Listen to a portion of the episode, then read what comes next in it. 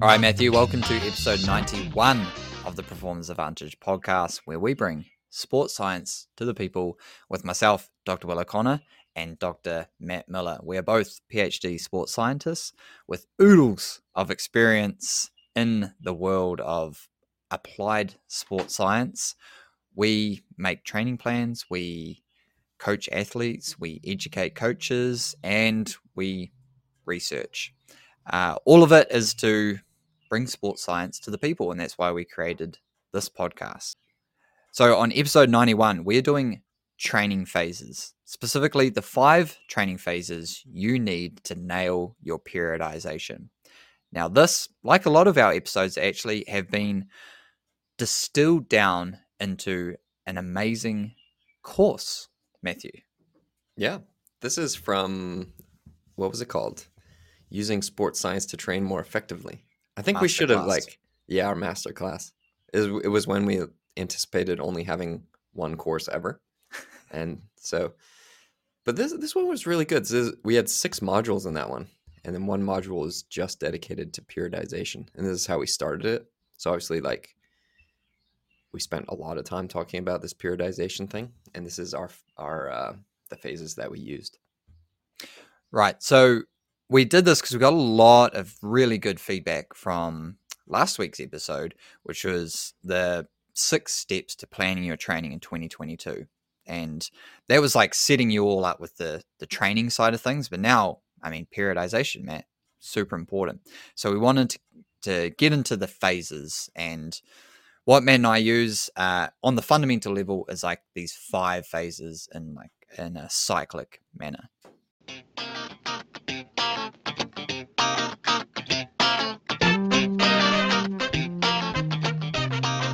So, just to get straight into them, we've got the base phase, the event specific phase, taper, race, and recovery.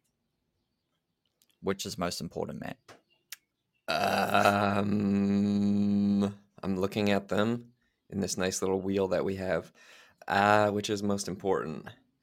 You know, I I gotta t- say, well, um, I'm being thrown for a loop at the moment because we're recording video.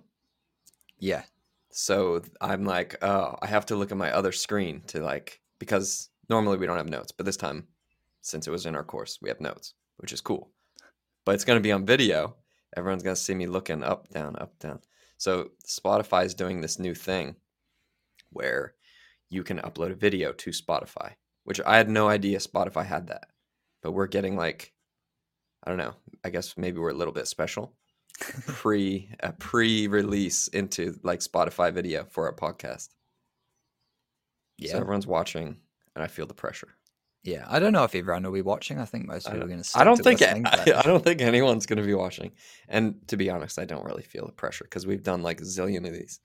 But um, you know, we used to put them directly to YouTube, and YouTube like doesn't care about a podcast style video, so they basically show it to no one. Yeah. right. So I'm wondering, like, what is Spotify actually going to do here? Are they going to show it to people, or what? Like, what are they trying? But no do? one's going on Spotify to watch videos. Yeah, but p- no one used to go on YouTube to watch like TikToks, and now they YouTube do? Shorts. Yeah, yeah. yeah. So yeah, who knows? That's true. Um, yeah, so I'm looking at my screen anyway. So if you're lo- watching video, you can see me looking at trying to decide which is most important. But you can't and, screen share. Like it's just us talking. Yeah. But some people enjoy that. So hello. so I don't know which is more important though base, event specific, taper, race, recovery. I think some people listening are going to be like, mm, what the heck are those? Because they're going to have like different words. You know, like true I remember reading Joe Friel's training Bible, the mountain biker's training Bible. My dog actually ate it, so like, I like only had maybe half of it, and it didn't have a cover. But he called them something different. There was like base one, base two, base three. Yeah, like foundation, build, build yeah, like all these different kind of ones. Yeah, and they all yeah. kind of like it's it's tough to like. I wish there was like a set name that everyone used, and maybe there isn't. We just invented. Oh, you mean like training zones? Yeah, well, there's definitely no consensus on training zones, Yeah. which is a bummer because there like easily could be. Well, do you know something? So Training Peaks does um like you can select which training zone system you want to use. Yeah. You know, like Joe Friel's running or heart rate or Andy Coggan. You know, like there's all these different ones. And so I saw um someone else they just had like one running power one, which is uh Jim Vance's one. Oh. And then they also had like a default one, which is just Andy Coggan's one for cycling, and it didn't really apply because it's just the way the, the two systems measurement systems Oh, work. so you can't use about. like you can't use the Andy Coggan's one for running. I think they. I'm not sure if they removed it. They had it initially because they're like running power. No one cares. Like just use cycling stuff. and Yeah. uh, now they've got um, yeah, they've got the Stryd's five zone system, and they got another one in there. And uh, so there's like three different ones you can choose from. And I thought, well, like I'm I'm one of the running power guys, you know. Maybe I should have my own zone system so that I at least stand out because Yeah. at the moment I use Jim Vance's zones because I think they're just the most readily like applicable to everybody. Um, and he's he's got seven zones, and but I'm using Jim Vance's and I'm Will O'Connor. Right. Yeah. I, I'm like advertising for him every time I use the system. it's like, thank you, Will. Yeah, but like in my book that I'm putting together, like I I reference his training zone system because actually, what was I going to change? I was going to honestly it'd just be around his zone four is a lot larger than I'd recommend, but what I'm Well, going to you change two make your own. percent. No, you No. gotta. You gotta. Because if you go into Training Peaks right now and you work with an athlete and you set their zones, you have so many choices for cycling power. Yeah, So why not have your own? consensus. It's like like how much different are you going to make because I wanted to increase zone 3 from 94 to 96%. Oh, it is 96%. Sorry. I don't know. Um, we we went over first off. Seven zones is just that's a lot. I think it's appropriate. You think it's appropriate? Yeah. One, Wow. three, four. Okay, which is like So that now you've got threshold. Now you're going above threshold. So you're going VO2 max. yeah. Yeah. And then above that, you need like super high intensity or velocity at VO2 max. And then you need neuromuscular. Now, I'm not necessarily prescribing something in zone seven or even really zone six. I'm not like, because it's hard, right? It's so hard. It's like 120% beyond or 115% beyond. But what I do like to do is look at that retroactively to see if when they were doing their sprints, they were actually reaching zone seven, or if across a week or a month, what is their time in zone seven? Yeah, that's a good point. I have a problem prescribing like zone six stuff, especially like on Zwift, because if someone can't maintain it, then they have to stop the interval. I know it is workout, really, that's it kind is of really annoying. annoying. Some of those workouts on Zwift are outrageous. Like the actual Zwift ones. Um, or the ones people have written, Yeah. that, like for Zwift, like um, my wife Emma was doing one the other day. She's, she's- wait, she's doing Zwift in summer? You know, it was raining all week. Uh it yeah, we had a lot Of, wow, that yeah, was a lot of rain. and the forest is just like a lot of surface water. I even went like- running. Yeah, you did. That- a couple times. That's how much rain we had. Uh, so she jumped on, and I was like, "Do this one." So it doesn't look too bad, but they're just they're such high, such high percentages for such long times. And she is as trained as anyone on Zwift is going to be, bar the pros. But even she got invited to race in a pro team, like she was a professional cyclist. Like she won the, you know, the series that we had here in New Zealand. Like you know, she can. If She's anyone's going to do it, Yeah. she's going to do it. But actually, what I have seen is that the the the fitter you are, the higher you know, the higher relative your FTP is to actually like it's there's a a large differentiation between say your like everyday zone 2 pace and your FTP whereas like the further down the fitness levels you get the differentiation becomes not as large so you can you can hit FTP for really long because it's not actually because you've you don't really have a large anaerobic capacity anyway, so your FTP is probably like lower. Yeah, but you should be able to maintain FTP anyway. But if you're talking like going over FTP, you're that's actually a really good point. Like if your threshold is 400 watts and you have to exercise for 30 seconds at 200%. Oh, 800 watts. That does okay. That doesn't sound so bad. We'll we'll have to rethink of this. We'll have to rethink this. But it's more uh, it's more um the, so she was doing it was a long ride. yeah. Yeah, and so they had like 1 hour at zone 3 again, like pretty challenging, not outrageous, and then into like these zone 5 3 minute efforts. And you're like this is on paper this doesn't look too bad, you know, zone 3 for an hour. Yeah, cool, pretty challenging, not too bad. But then you also have no convective cooling. You've only got a fan. You have no like you, you're on the power the whole entire time. Right? There's no hills, there's no corners, no traffic lights, there's no coffee shops. And then you're straight into a dialed 105% of your threshold power for five minutes. It's not for, it's not until, you know, it's, well, not five, is like three minutes, say. But, um, yeah, again, you, you had the one minute rest. You didn't get a minute and a half because, you know, oh, you want to turn around or like just put your cleat and you know, tighten your shoe or have a drink or whatever. Like it was on. Saw squirrel. it's just like, and then you you the problem, and then you're cooked, absolutely cooked because you weren't ready for 105. Maybe today it was 100. Yeah, but she, she's not training for those events anyway. Maybe she shouldn't be doing like VO2 efforts. That's just like comes down to like how she's trained at the moment. Because 105 percent, you know, like that's doable. Yeah, I mean, I like I'm. I can't, I can't remember the exact workout, but go on and have a look at Yeah, no, I, I know what you're talking about. There are some really hard ones, and you don't get a rest. We'll we'll have to do an episode just on Zwift. no, just on intervals.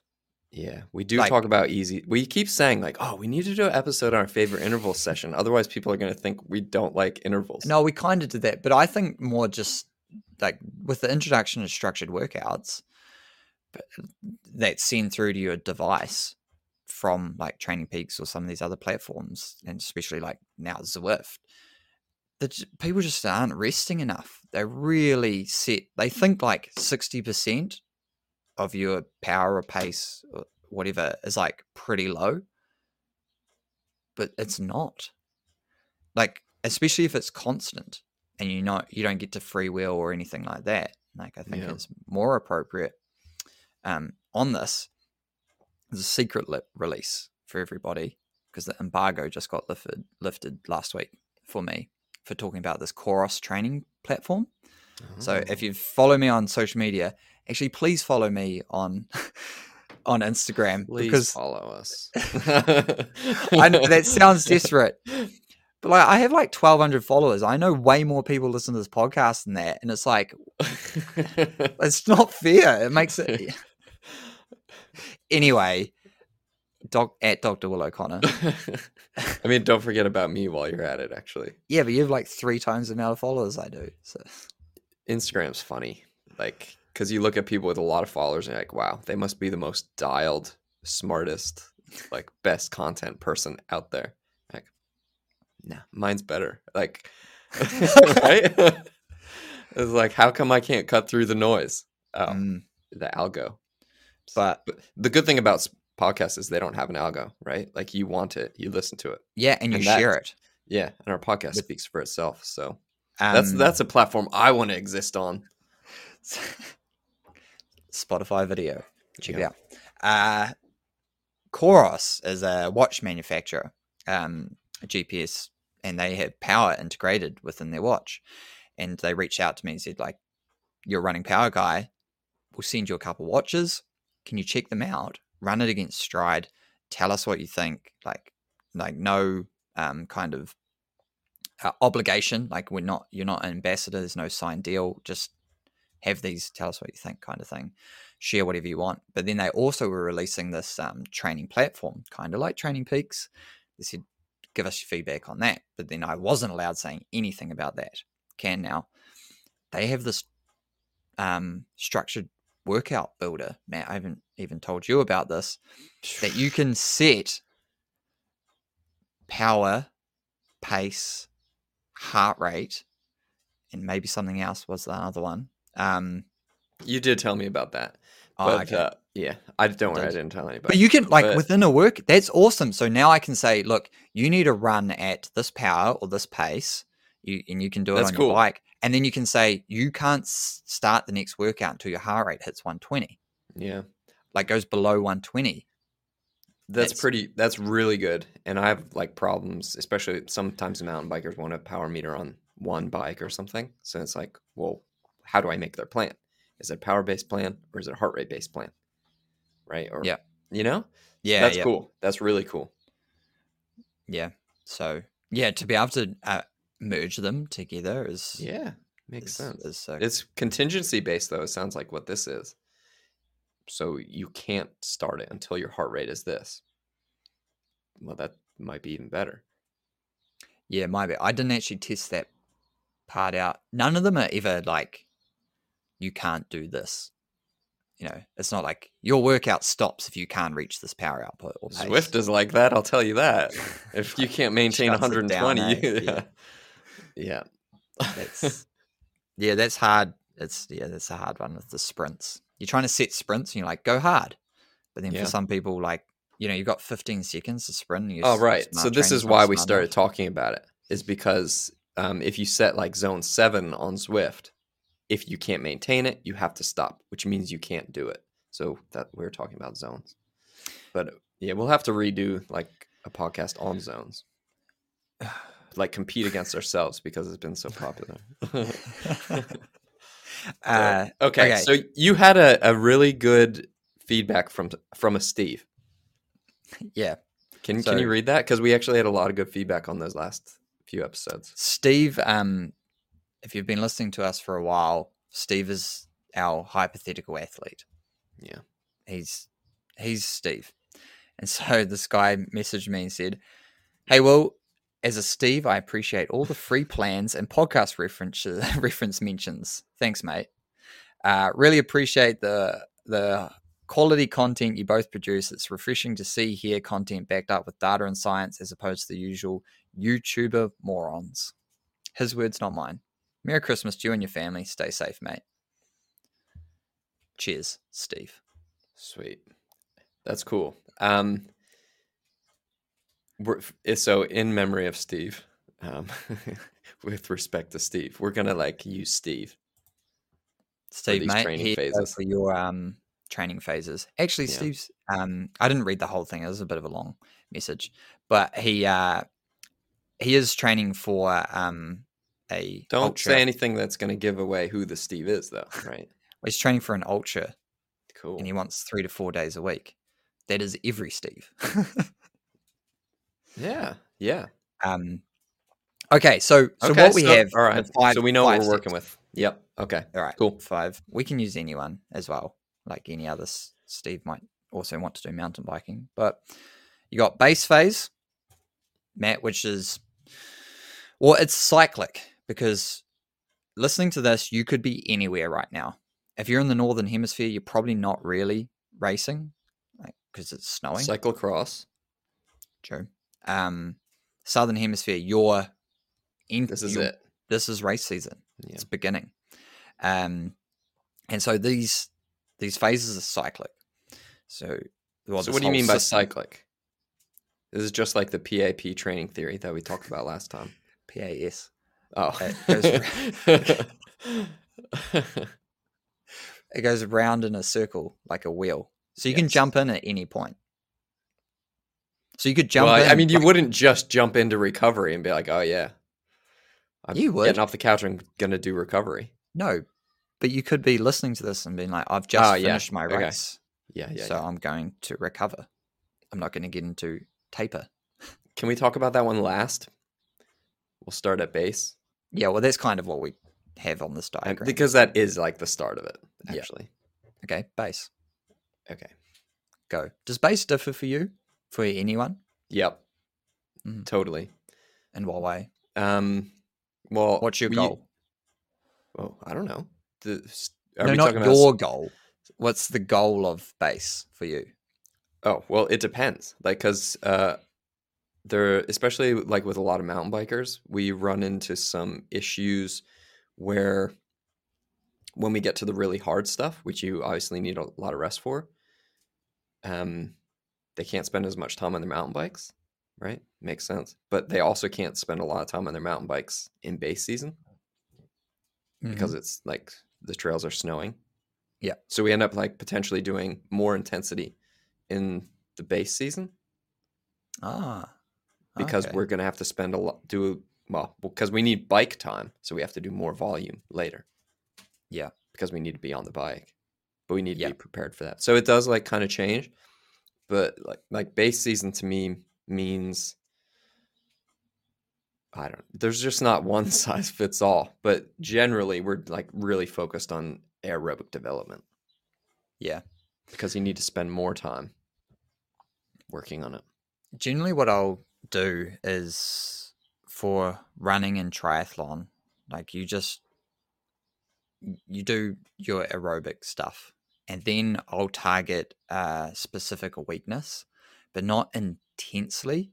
So if leg speed or just absolute speed or high power output sprintability on the bike or swim starts or something is is a challenge for an athlete we just incorporate that stuff but it's you know it's um, downhill strides it's it's maybe some uphill sprints and just but like you're doing it and you got like a minute rest or it's it's not like we're trying to target the development of a specific energy system.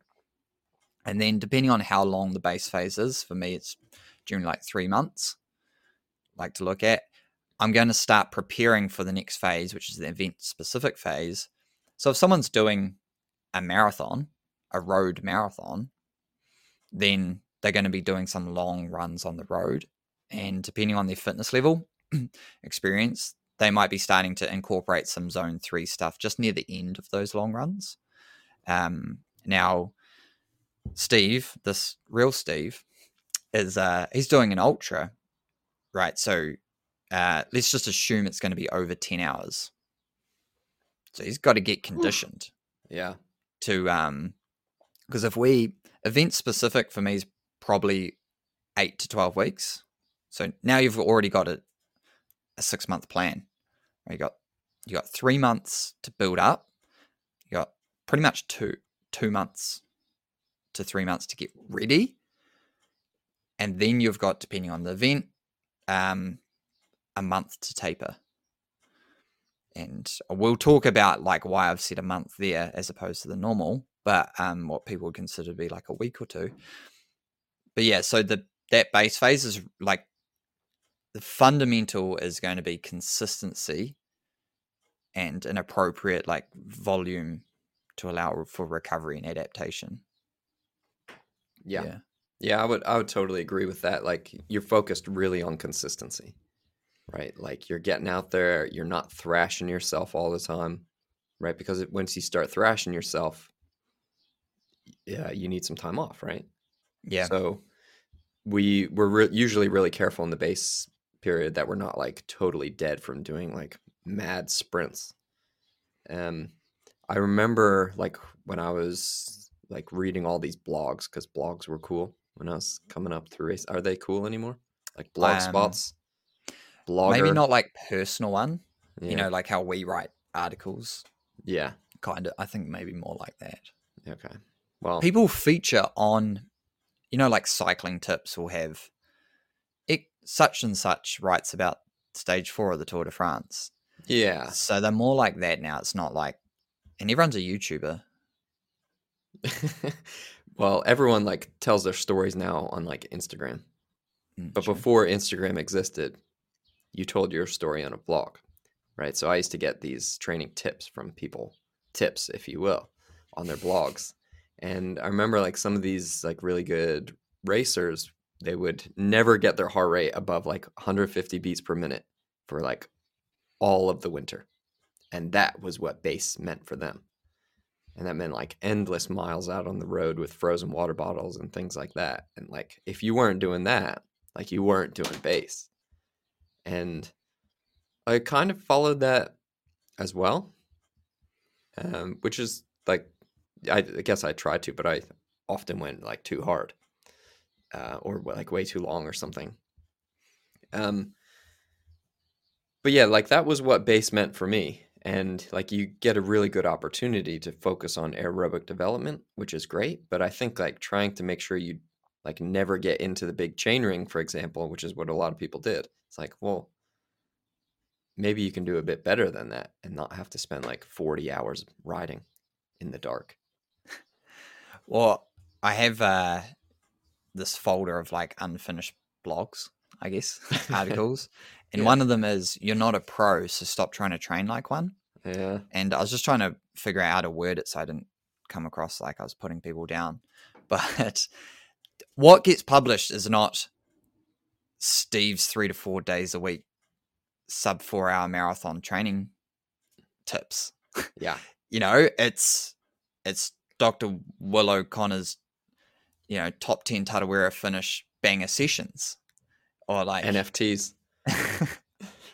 um it's it's who name name the the pro you follow and then insert their biggest week that they never completed Yeah. and and that's what we look at and we go well you know if they're doing 30 hours a week and this many sessions and i'm nowhere near that i should at least try to get you know whatever i should at least get some of those sessions done um and and then we end up just being like doing stuff that's non-specific to to us and while yeah when when you can recover for as as long as you want and you can ride for as long as you want you can instill a large amount of fatigue and get the recovery from riding for endless hours but when you have work and a family you're just tired Yeah. Well, remember when Kevin Van Hoovels came on, who he was like top 10 at the Olympics? Yeah. Uh, in mountain biking, he was training 15 hours a week. He said sometimes more, sometimes less. 15 hours. That's what I was training. And that's for like, that was when mountain biking was like two and a half hours long or something. yeah and he said he didn't change his training really he did a little bit more little little bit but he just didn't have to work Yeah. So it, he had more time to recover, right? So, yeah. So okay. So f- with Steve's base training, then, like, what's what's he gonna focus on? uh, getting that long run up Okay. So like he's gonna say have a long run on the weekend, or something like his one long run per week, and he's gonna gradually increase the duration of that every week. Yeah. That kind yeah of thing? so it's um you gotta you gotta look at time availability just one thing like we're getting back into like the planning the training now the yeah. That was that was last week. planning training but yeah you just you're trying to increase the amount he can run in a single go without it like hurting Cool. Yeah, that's what you I like to it. Yeah.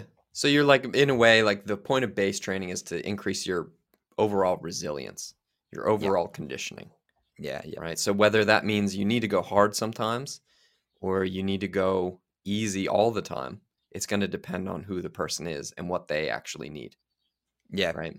So you're building your resilience. So with with the example of the mountain bikers that I'm talking about that need more trail time, so like an a gravity specific, they're building their resilience in the winter to be able to actually head out and hit the trails a lot because that's going to be really demanding on their upper body, on their on their legs as well, and aerobically. So we sp- we're spending more time in the gym. We're spending uh, time going hard because we know when we get to the trails it's going to be hard too. So we're conditioning them for that, which is more event specific. So then event specific is what we termed the next phase. And this is where huge differentiation happens between between the the events that you're you're training for.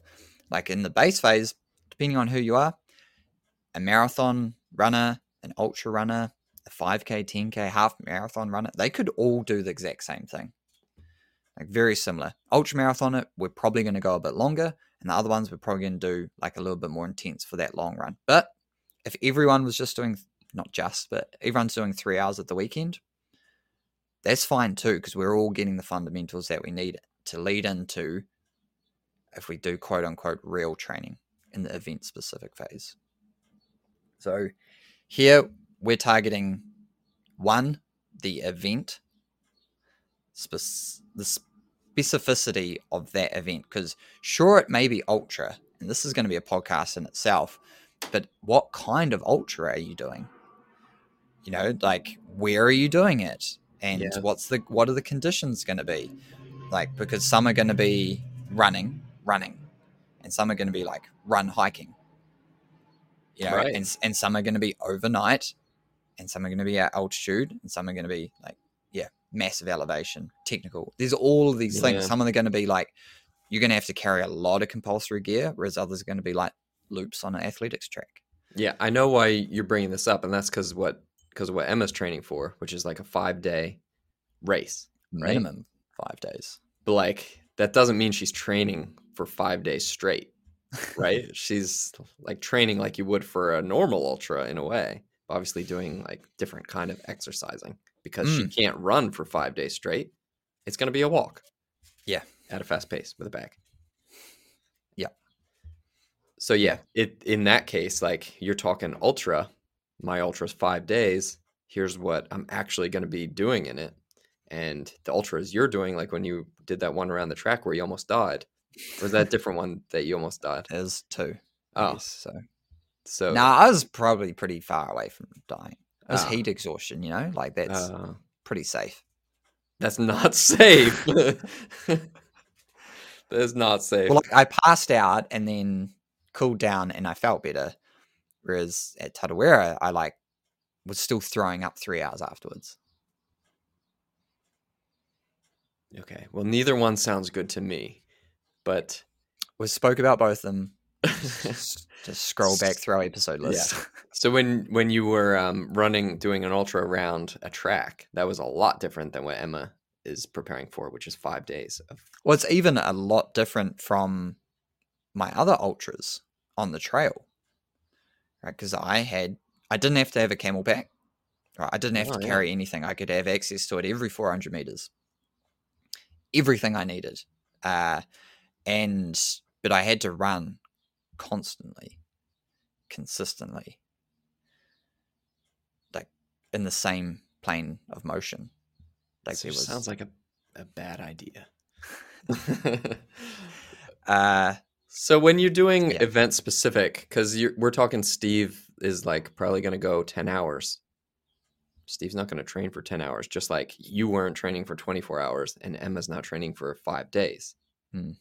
So if Steve's got like, Steve's thinking, okay, I'm going to be running on trails, right? Because it's going to be a trail ultra, I, I'm guessing. Because I don't know why anyone else would put themselves through running on a track for 24 hours. Steve's thinking, okay, now I guess I got to run for 10 hours. Right? Is that is that what Steve's going to do? um well he may he's um like an avid fan of our podcast so he's probably figured out that's not the best idea. Uh and but no you can't okay? So i mean yeah five hours pretty pretty manageable for most people. And i say that from someone who can run the whole five hours to someone who's going to walk or hike for five hours. Both those people, through my experience, are able to handle that duration in time and they can get bang for buck and development and conditioning out of it. When we start to go, or let's say we did 10 hours, you're wrecked. 10 hours is Oh, yeah. essentially your whole day and you've just eliminated your what if you've just got tired yeah. and increased your risk of injury drastically without reward. So so we're looking for that we're looking for two things. One is your actual conditioning training development and then the other is we're looking for ident- like identifying your limits to develop a pacing strategy. Okay, so where um Steve is is like he can run. He's he's reasonable runner, right? So, uh, let's say yeah, he's doing a, a hundred k's, not ten hours. That's that's rapid. Um, twelve hours. That's like your your top end hundred k age group runner, right? Um, someone who can run probably like a four hour, sub four hour marathon kind of thing, which is is quick. Um, it's above average, I'd say. So, so what I do is I go, look here, you need to run for five hours because you're going to have to run for twice that at least, and then you can look at how they fall apart across that fight. What happens? Okay, so you got the development, you got the conditioning, and then you got like the mental uh, exposure to to being out on the trails that long, and you got all like the the peripheral um, experience of like I didn't drink enough, the shirt rubbed, my socks gave me blisters, blah blah blah. But then also I can see like, look, your heart rate was at 160 by hour three, and then you walked for the last hour. So now we have the data we need to say this is probably what it's going to take over this kind of terrain, and this is what you should start out at. Um, I got a question though about Steve. So if Steve is doing like three hour runs in base phase, like for our die hard base training, old school, you know, people that trained with heart rate monitors before you could upload any data, those people, they're thinking base phase is when you go long. Right? So why are you going faster? I'm just asking, like why are you going why are you going longer in event specific? Is because the specificity of the event, like the main difference is that it is longer? Or like what are we doing around that longer run? Yeah, the specificity of it is that it is longer because I haven't I haven't met someone who can do five hour runs from the base phase through to the next 12 weeks of event specific. It's gotcha. Uh, it's far too, far, far too demanding. To even just like mentally. So some some athletes I might um they might say, Oh, I've got this cool you know loop or this height this run i want to do and so we can factor that in but but oh, three hours is very manageable you know. Matt i don't know what you would suggest the percentages of completion of a of a training plan would be on average especially for someone who's not self-coached so it's not like you know specifically tailored to their like needs um but it's it's less than 80% I don't know. You can't, but you. Can't. But anyway, anyway, like, yeah, you can't. the The target is the fact that the length replicates intensity as it would for someone who is going to do a half marathon. Yeah, gotcha. Okay, I guess I overlook the point of how difficult like a long run is because with cycling, a six hour ride like you're good, right? You'll be fine soon. Like the next yeah. day, potentially, if you're really well trained. Yeah. Um, I guess running is just that much harder. So like we still might spend do those massive rides in the off season, even like as we get event specific as well. So I guess that that's where that difference comes. But in with your question before, some athletes follow a training plan to a T.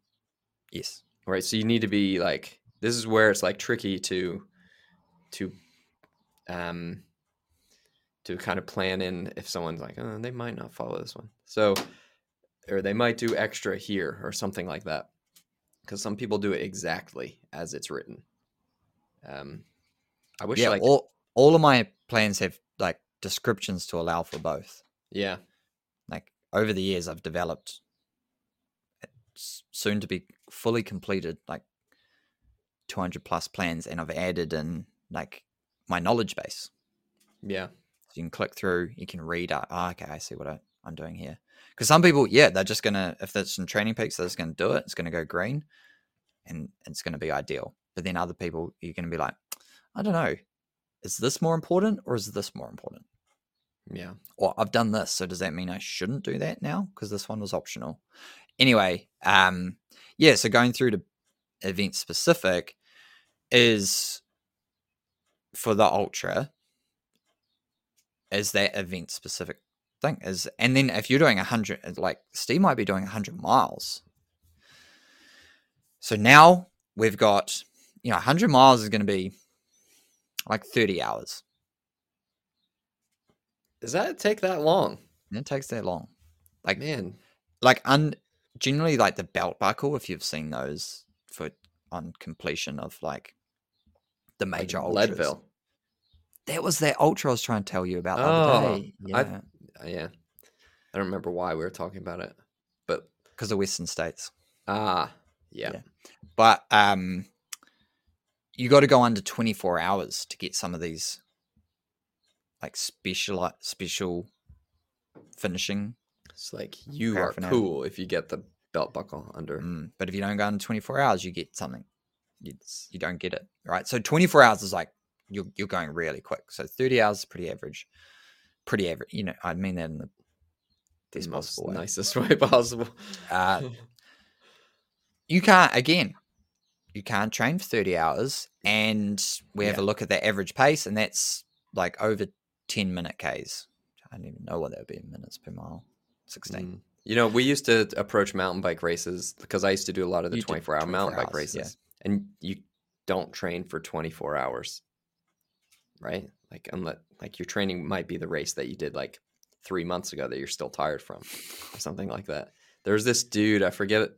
His name was Cameron something or other. He raced for Gary Fisher oh at yeah the time. Gary Fisher was separate. He used to do like 24 hour training rides on a single speed, I think, like one gear. And he, yeah, he used to write on his blog about like these massive saddle sores that he had. Um, he was really good. That's like all I remember from his blog is his saddle sores stories. but uh, no one else was training 24 hours, right? So the world champion Chris Eatough, who like lived kind of in the area, we all used to race the local XC scene together. I think he was like seven time world champion. He used to like just kind of train normally and do like 100 mile mountain bike races once in a while and like do local XC races. So those 100 mile mountain bike races weren't taking that long, like maybe 7 hours, which like we said like on on a bike if you're really really highly trained it's hard, but you can recover you know, obviously it's going to vastly depend on how trained you are, but um he wasn't training for 24 hours. I guess that's the point. He would do like two of those per year. So if you're talking like Steve's Ultra is going to take 24 or 30 hours, he's obviously not going to train that much because he has three to four days a week. Yeah. We uh so i've worked with plenty of athletes in that realm and we're not going more than eight hours right so you again you've got to find you're you're managing fatigue and aerobic and physical conditioning so you have to be able to recover you have to be able to recover otherwise you're sick and you or you're injured and you're not getting to the start line so you you can't we talked a lot about this actually when we said I'd signed up for the 24 hour national champs. But you're going to slow down 100%. And what happens after a certain amount of time, 16 hours, say, like you don't know. You, you don't know. You, who knows how you're going to handle that? And you can't train for it because you'll dig yourself into the biggest hole trying to run for 16 hours to find out if you can keep running or you're more of like a hike jog you know Yeah. um and also matt you've been in 24 hours. there's low highs and lows there's More like lows and highs. there's uh points where you think this is it. Might as well pull out but then you come back and you're like going faster than you were a few hours ago. Um, and that is the journey that is ultra running right? So that's something you're going to be you you'll so philosophical now. enter into later.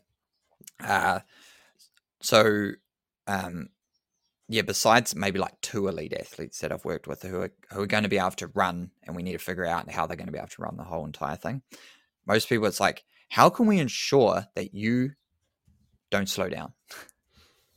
right. Yeah. So, how can I ensure that you are mentally and physically prepared for everything that's going to be thrown at you on on race day? And so that is like, yeah, doing a seven hour run, and then the next day running on a flat train for two hours. And you're just like smoking your legs. And so it's like, look, this is so now we've we've only only done like nine hours of training uh, over a weekend, which is manageable when it's well trained, like well planned out, and you've got exposure to the level of muscle soreness you're going to have, and how and exposure to how hard it is going to be physically and mentally to actually run, so that you know right at the beginning you need to chill out. Yeah. That's a good lesson to learn. I think like one of the things that I'm hearing is like that's really consistent among whatever sport you're training for is that when you get to the event specific phase, it's going to be hard. Like your specific sessions are going to be hard. Hard. And when you're training hard, you do need to make sure that you don't have a lot of other hard sessions. Right? Yeah. So we're we're focused a lot on rest, whether that's easy exercise or actual rest, and we're focused on those hard sessions that are a lot like what our event's actually going to be. Yeah. And that's I think a good rule of thumb for event specific. But you mentioned earlier that like a month long taper. So you're tapering for a month? Is Steve going to taper for a month? Because that's Uh, our next one. So we got base, event specific, and then taper. Yeah, so we get through the event specific, and we're not doing those every weekend. They'll probably be every second weekend, and then we'll incorporate like a long run overnight. Again, like he's, he's going to be running through the night, so we need to just prepare for that. But that's going to make you massively tired. So we we just alter things around that. So he's going to get through that event specific phase, having done like all of figured out what kit works, got all the chafing, all the blisters out of the way, you know, all the night terrors and the hallucinations of done. And now we're now it's into time to taper. so with taper, uh you you want to be the the goal is to maintain fitness and maximize freshness. Yeah. That's Right. key, right? I I- just it's really important to note here. This is part of training, right? So, like base, event specific, taper, we're saying, okay, time to like recover, right? Like get a bit of rest in there. Yeah. Resting's training, right? It is. So the with the ultra running, the fitness component is not as large. So actually, I was just reading a, a research article that came out last year, and they was saying for 100 miles, the biggest predictor of performance was cross training. So it was actually just kind of like your ability to continue to move Mm. so by cross training, you developed, um, you know, your I guess your well, yes, your cardiovascular system, but also like some of these other stabilizing different muscle groups that you end up using when you've exhausted everything for the last. Mm, that's interesting. You have 20 to send it to me. Can you post that in the description? Actually, I'll put that in. That's a great Yeah. idea.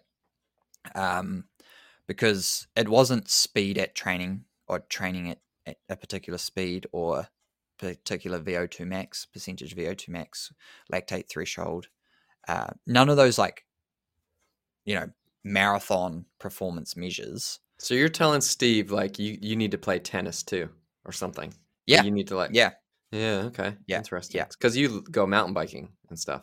Yep. And what other cross training do you do? Um, I, I know you were throwing around some iron not that long ago. I was actually, Yeah. yeah. And last last summer I did a swimming three three K, four K. It was almost four K swimming event. Sheesh. open water. Yeah, and obviously play with my son. He's like a bag of potatoes, so just lifting, throwing Yeah, him around. chasing him You know, around. like fun. yeah, Um, weird. uh, so in the taper, are you for an ultra? If you have any fatigue in your system, in your legs, It's gonna come through. It will come through. Yeah. Man, I've been just absolutely flying in some sessions, like some, you know, like some tempo sessions or like a the local 5k running series. And then I've gotten into some events over four hours. And I was like, there it is. I wasn't ready for this. Mm. I just wasn't. So, four weeks out is where we'll do the biggest session. Okay, the biggest Four session. weeks out. Wow. Yeah. So we're that's yeah. And then maybe like me, um, I've done ten like hundred K ultras. Um now I can go three weeks out, but even then it'll depend on how my training's been going for me to be able to rid my myself of that fatigue. But still we're we're still gonna like if we're four weeks out and we do whatever, eight hours, or maybe like a back to back six hours, something like that. Um, the week after, we're still doing four hours, which is, if we think back to base training, not far removed from what we are doing on base training. So we should be able to like now in the taper for the final month, we're like we're we're juggling conditioning. How do we ensure that we maintain conditioning to run for twenty plus hours, but then also get on the start line being like, man, I'm just can't wait. Can't Yeah. wait. This is going to be so much fun. Yeah, that is tricky. You know, with cyclists, mountain bikers, obviously, we like our tapers aren't that long, and that's because our event specific stuff isn't as huge. So, like, even if we do need to do like a six hour ride to prepare for that big event, they can recover a lot quicker. So, we're talking like a two or three week taper, kind of depending on the rider. Yeah, I have a conditioned they are. um I'm not sure if I have a blog, but I'll link to the video I did on tapering. So I kind of said like yeah, like 5k you can do like no taper Yeah. almost, you know, because it's going to take whatever uh, around 20 minutes or so. And you just need to be a bit fresh, so just chill out. But you probably weren't running for 4 hours the weekend before either. Right. right? So, but then when you start to yeah do half marathon, marathon, you start to need to work back because the last session you did was probably like a few hour banger, Yeah. and and you need to need to chill out on that. Yeah. So, Um, with, and with within the- tapers, Yeah, you with go. tapers i guess what we're doing is we're hitting those it's event specific again but we are focused more on rest Like, yeah, so we're trying to emphasis on rest. maintain what needs to be maintained. Like what is this? If it's speed and anaerobic work capacity, we're trying to maintain that, and we're just like we don't need long stuff when you're trying to do a 20 minute all out. yeah no need. Let's get rid of that, and that will get rid of the fatigue that we are worried about, and that will increase our freshness. But we can keep hitting those ruthless sessions to keep the anaerobic work capacity in. ruthless and um, and then with an ultra, it's yeah, kind of the same again. Like we need to keep that conditioning. Who cares how fast you can run? Who cares? Like was that taxing you a little bit? Get rid of it. Like yeah let's chill, let's cruise. Um, and yeah, so how do you see the race phase being different than the taper phase uh, so because that so that's next right? So we we well, taper so the reason we put that in there was it's it's no different for like the race is just the race for an ultra, but like if you're doing the track season, I guess we could have put season, maybe. Yeah, this is something that I, like we've been thinking about a lot obviously like because in new zealand uh the race season got pushed back so much. So the races like because lockdowns they got pushed from like october november to like now everything is in january february. Oh yeah, so like- like back to back to back to back to back to back like ending with two stage races. Back to back. So it's like pretty insane.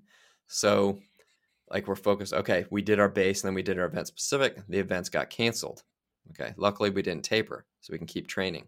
But now we got this massive race period obviously we need to taper in uh because there's like an important event to start but then we need to like stay fit throughout these two months that's a tough job right I'm like Yeah. banging my head against the wall, like trying to figure out what to do. But like one of the things that always sticks into my head is we looked at um, what Kieran had done for his like when he was doing all the Xterras. Yeah. Right, and then we looked at his um, his CTL chart and TrainingPeaks, and his fitness just like it just went down all year. Right, his fitness quote air quotes fitness, but he like raced well all year. Right, so he stopped doing these really hard or really long sessions and he focused on rest all through this race period, this race season. And he continued to perform really well because he had like this massive fitness built up. It didn't actually disappear as it looked like on the chart.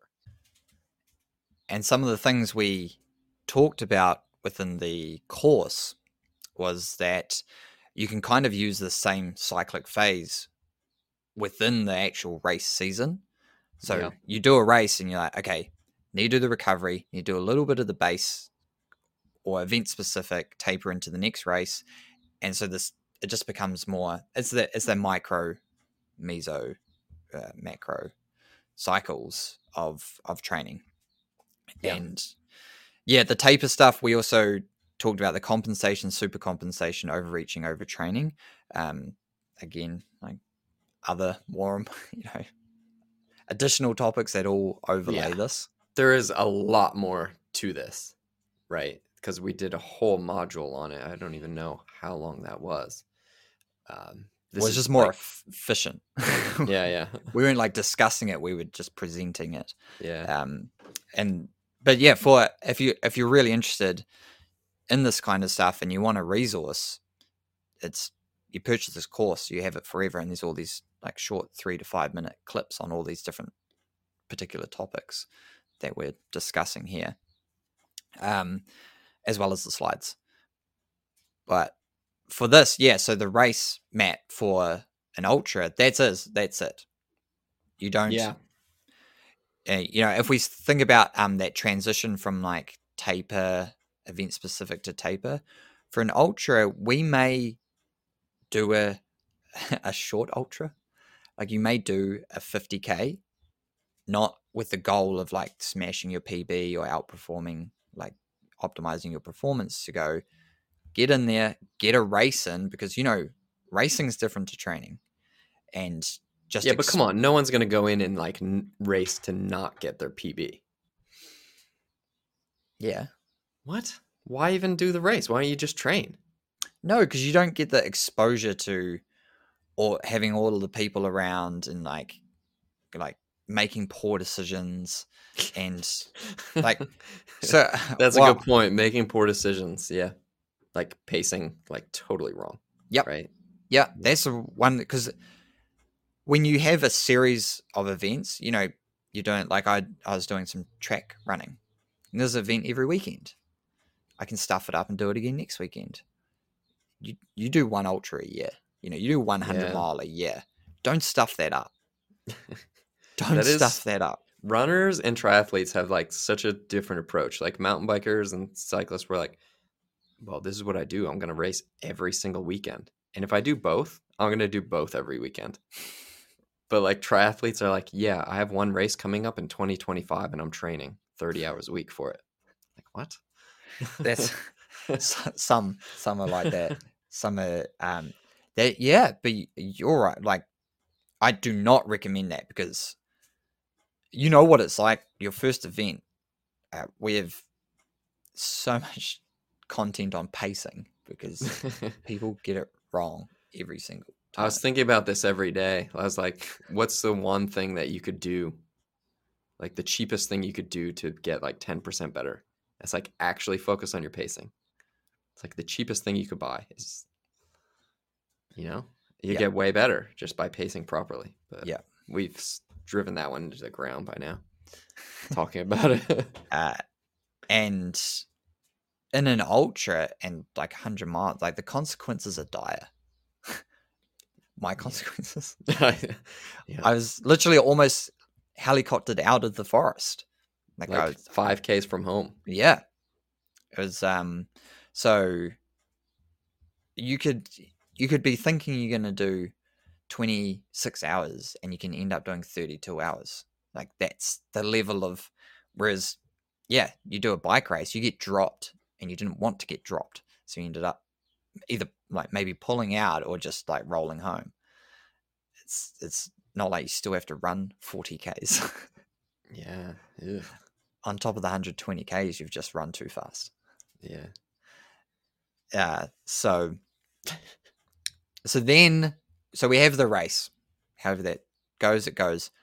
Then we have recovery. Now this is important. Yeah. Say it again. This is important. No. What what it's called. Recovery. And then say this is important. yes, recovery is important. And so the two situations I've been in where I have not listened to Your own my advice. yes, or you, Or my or my advice. wife, or Yeah. the books, literature, everything. Are, are pretty much both scenarios you're going to find yourself in. One, I raced incredibly well, and I thought, "What's next?" Superman. Yeah. what's next? I feel fine. Next one was I raced horribly and I wanted to like get back out there and redeem myself. Um, Yeah. and rec- in, in recent times, I have like for ultras, I've been like, nope. Like I've even like scaled back on all my commitments outside of training, just because I know like the level of mental and physical fatigue, uh, just exertion you you put out on race day even just like the couple days beforehand when there's these massive events um is phenomenal and you can't you don't you don't realize it till till later until you go to do your other event you go oh yeah i'm not or you try to get into you know the third or fourth week of base phase and you're like ah yeah i am wrecked Yeah, it hits you eventually. nothing's for free Yeah. I Except remember this podcast It is definitely for free, and the only way to support it is to buy um, a course or training plan from us. But uh, with the recovery phase, I remember after I did my first ever 24 hour race, I got second and finished in a sprint finish. I won the sprint, so I beat the guy for third. But, yeah, uh, not like I lost the sprint, right? Lost the race, not the sprint. But the next weekend, I raced a cross country race. There was no thought of like this is when I have a break, right? Because it's like base race season from March to October, right? And you're doing every race, right? I never thought like once thought like I need a rest until I was so deep in a hole that I couldn't get out for like 3 years. Right? It sounds like a made up story, but it's like totally true. And I just dug myself a hole for months and months and months because I didn't actually focus on that recovery. And the problem was, and this is like one of the problems is like you you need to think of recovery as like mental recovery as well as physical recovery and when you're dealing with a highly motivated individual you can't convince them that they're ever going to need uh, any sort of extra motivation because they're so highly motivated that they can't even fathom that they would need more motivation. And that that's where I was, and that motivated that motivation actually lasted for like quite a long time, because you can like, I don't know, I don't know where it came from. There's like no point, but I was so motivated that nothing demotivated me, even when I was performing like extremely poorly, or like overtraining and things like that. But w- now when I look at it, when I'm dealing with highly motivated and visual, which all my athletes are, we're putting in a recovery period because you're gonna need it. Like you're gonna need to draw on additional motivation at some point because training is gonna get hard again. Because we're training for for that next event. Like we're already looking ahead. Like what is that next one? Okay, we're pulling back now because you can't stay motivated forever. Like I love Michael Bublé, right? you do but I'm not yeah. gonna I'm not gonna listen to Michael Bublé every day for the rest of my life, right? Uh-huh. Because I'm just gonna get sick of. I mean, it's Christmas, so like, you know, go hard, but not forever, because you're gonna get like get tired of it. You're gonna want something fresh, something new. So like having that break from from Michael Bublé now, like could potentially ensure that you love Michael Bublé forever. And that's always the goal with athletes. So when we think about this recovery, it's as much physical as it is mental. That's the way I look at it. Yeah, you want to be proactive, not reactive. Yeah.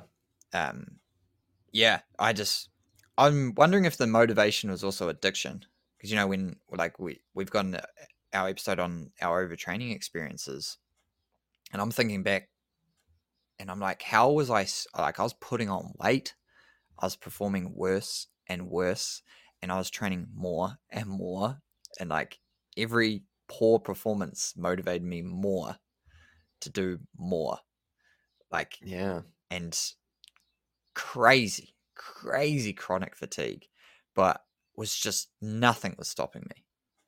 Yeah. Nothing was stopping me on my journey Yeah. to get to the destination tomorrow. Yep. And yeah, and that's It's who we- hard. it's, It's why like maybe we are maybe there's something wrong with us or something that we like we continue to keep going. but, you learn, yeah. right? So just the other week, I was like, I was telling you how I didn't want to stop training. Like I had a down week planned. You're like, oh, the Superman effect. Yeah. Like I just got a, I did like my 3000 meter PB. And the next day I did a 40k run. Yeah. So, because I'm doing, I like to incorporate speed well for my ultra build up. I've got about eight weeks to Tarawera now. Um, and I was like, I just want to keep going. I feel like fine. I am Superman. And so that was so yeah, had I had the down week, forced myself. I said, no, no. And uh then I had another three week block, which I've just just finished. Last week I needed every ounce of mental energy to get me through that week. Like honestly, I I felt physically, I was, my runs are all my my power outputs, heart rates was low. Like I'm fit, I'm real fit. But I really couldn't be bothered. Mm, Like you know, it rained all Yeah. week, uh, and it's summer here, and then, then like I'm, we're, we're about to. Yes, it's almost Christmas, so we're about to go on holiday, and I got a lot of loose ends I need to tie up before I leave. And then I I had a six hour run on Saturday, and it's like I'd rather not do. it. I'd rather like, you know. So now I've got to do the six hour run plus everything else. But yeah, if I tried to train through, no way, no way. My whole training would have been like in pieces by now. yeah. It's always better to err on the side of recovery. That's what I find. Like, yep. Okay, well then we'll recover. It's like, okay, let's stop talking about it. Like it's not a th- issue anymore. Like we're gonna recover. Cause that is like like you tell me like um and this is where we kind of really depend on the athlete to be open and honest and like trust that the decision that's going to be made next is for the purpose of being better not for the purpose of like making you slower um, Yeah. because I, I do have like some athletes like they don't want to hear the word recovery whether it's like a recovery week or a recovery between events and then you know they do it a few times and they're like all right now i get it but then still like it is difficult like when you have that really good feeling or maybe potentially a bad feeling to think that recovery is the best thing for me Yeah, well, you'd look at um, taper is the same. Like uh, when I was putting my plan together, I was just like planning out when I'd do my last run, and I'm looking, and I'm like looking on the calendar, and I see like three weeks from my last big run to to the race, and I'm thinking, there's no way I can hold fitness for. No you know what you're thinking is you're thinking i only have three weeks left to train. Yeah, right? But that's not it right? That's not it because this whole this training thing is a cycle right? So you start at base and then you kind of eventually come back to base. And we consider all of that training that means tapering's training racing's training recovery's training basis training event specific phases training right? And all of it is training. So just because your final like big workout as part of your training plan for your major event because that is in three weeks. That doesn't mean you're done training, right? That's you're done doing the big stuff, and it's time to like actually reap the benefits of all the hard work that you've Yeah. done.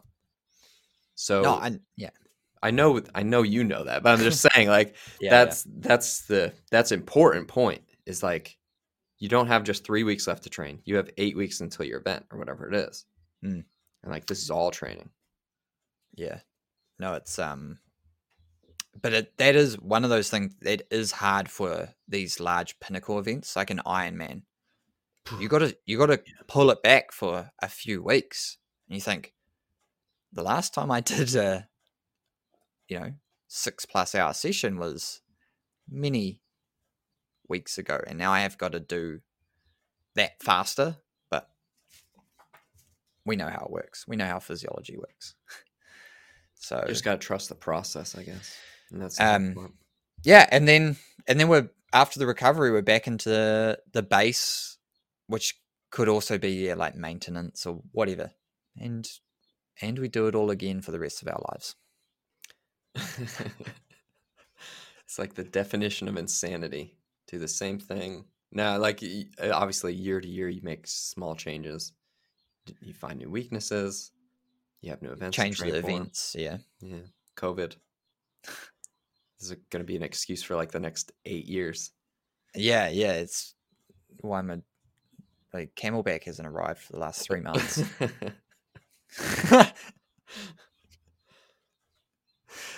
yeah. All right, Matt. That'll that'll do us. yeah, th- cool. Uh, Merry Christmas, and Happy New Year, everyone! If you're listening to this uh, over that period. Yeah, and if you're watching this on Spotify video, see ya. Give you the thumbs up.